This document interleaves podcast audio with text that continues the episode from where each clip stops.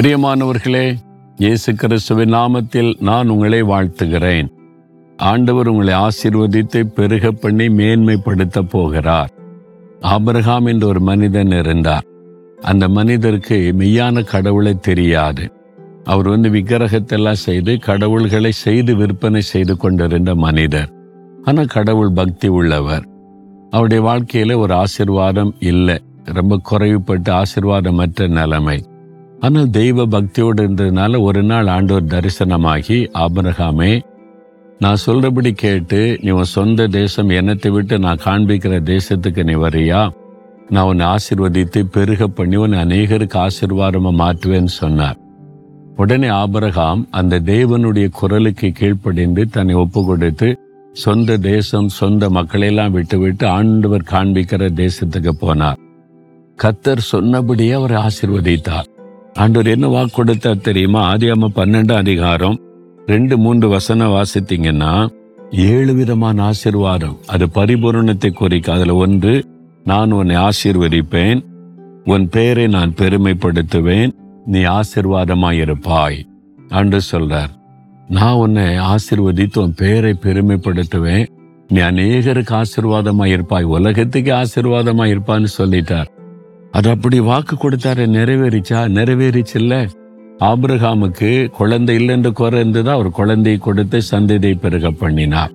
ஆண்டவர் அவருக்கு ஆடு மாடுகள் ஒட்டங்கள் அந்த காலத்துல ஆசீர்வாதம் என்பது அதுதான்.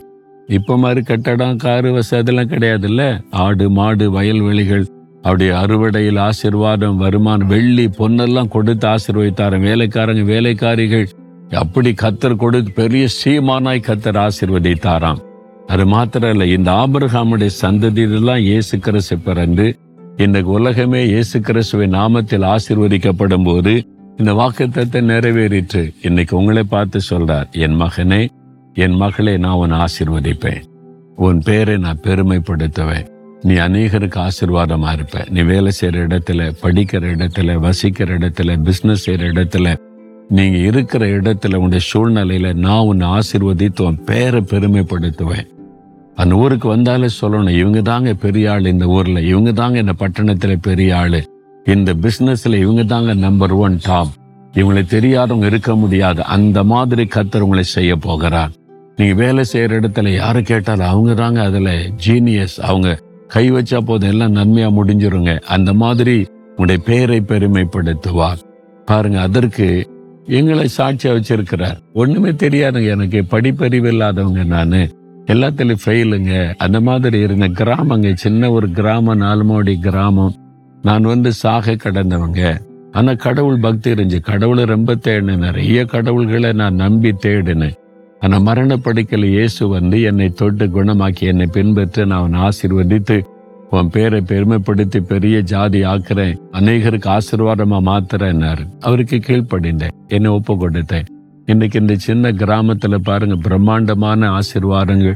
எத்தனை லட்சம் மக்கள் இங்க வந்து ஆசிர்வதிக்கப்படுறாங்க. அவர் சொன்னபடி செஞ்சிருக்கிறார்ல. அதுக்கு நான் சாட்சி. இன்னைக்கு எல்லாருக்கும் நிறைய பேருக்கு தெரியுது எத்தனை பேர் நன்மை பெற்று ஆசீர்வாதம் பெற்று சாட்சி சொல்றாங்க. சாக கடந்த என்ன ஒண்ணுக்கு பிரயோஜனமற்ற கடந்த என்ன இயேசுவை பின்பற்றினதுனால இன்னைக்கு எத்தனை லட்சங்களுக்கு ஆசீர்வாதமா கிருபையா பயன்படுத்துறாரு.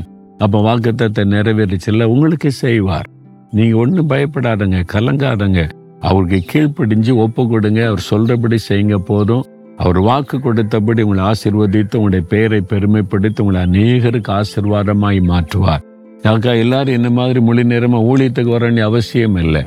நீங்க படிக்கிற இடத்துல வேலை செய்யற இடத்துல உங்களை அநேகருக்கு ஆசீர்வாதமா மாற்றுவார். உங்க மூலமா அநேக நன்மைகள் நடக்கும். கத்தர் உங்கள் மூலமா தன்னுடைய மகிமை விளங்க பண்ணுவார். நீங்க விசுவாசத்தோட இயேசுவை ஆபிரகாம் கொடுத்த ஆசீர்வாதம் எனக்கு. நிர்வாக கொடுத்தபடி என்னை ஆசிர்வதித்து என் பேரை பெருமைப்படுத்தி அநேகருக்கு ஆசீர்வாதமாய் மாற்றுவீர். நான் விசுவாசிக்கிறேன்னு சொல்லுங்க கட்டாயம் அது நடக்கும். இன்றையிலிருந்து தினம் இந்த வாக்குத்தத்தை சொல்லி சொல்லி சொல்லி ஜெபிச்சு பாருங்க. அற்புதம் நடக்கிறத காண்பீங்க. தகப்பனே நாங்கள் விசுவாசிக்கிறோம். என் கூட சேர்ந்து விசுவாசிக்கிற இந்த மகன் இந்த மகளுக்காக ஜெபிக்கிறேன். நான் ஆசிர்வதிப்பேன். உன் பெயரை பெருமைப்படுத்துவேன். நீ ஆசிர்வாதமாய் இருப்பாய் என்று சொன்னபடி இந்த மகனை இந்த மகளை இந்த ஐயாவை இந்த தாயாரை இந்த குடும்பத்தை இந்த பிள்ளைகளை நீர் ஆசிர்வதித்து அநேகருக்கு ஆசிர்வாதமாய் வைத்தருளும். இயேசு கிறிஸ்துவின் நாமத்தில் ஜெபிக்கிறேன் பிதாவே. ஆமேன் ஆமேன்.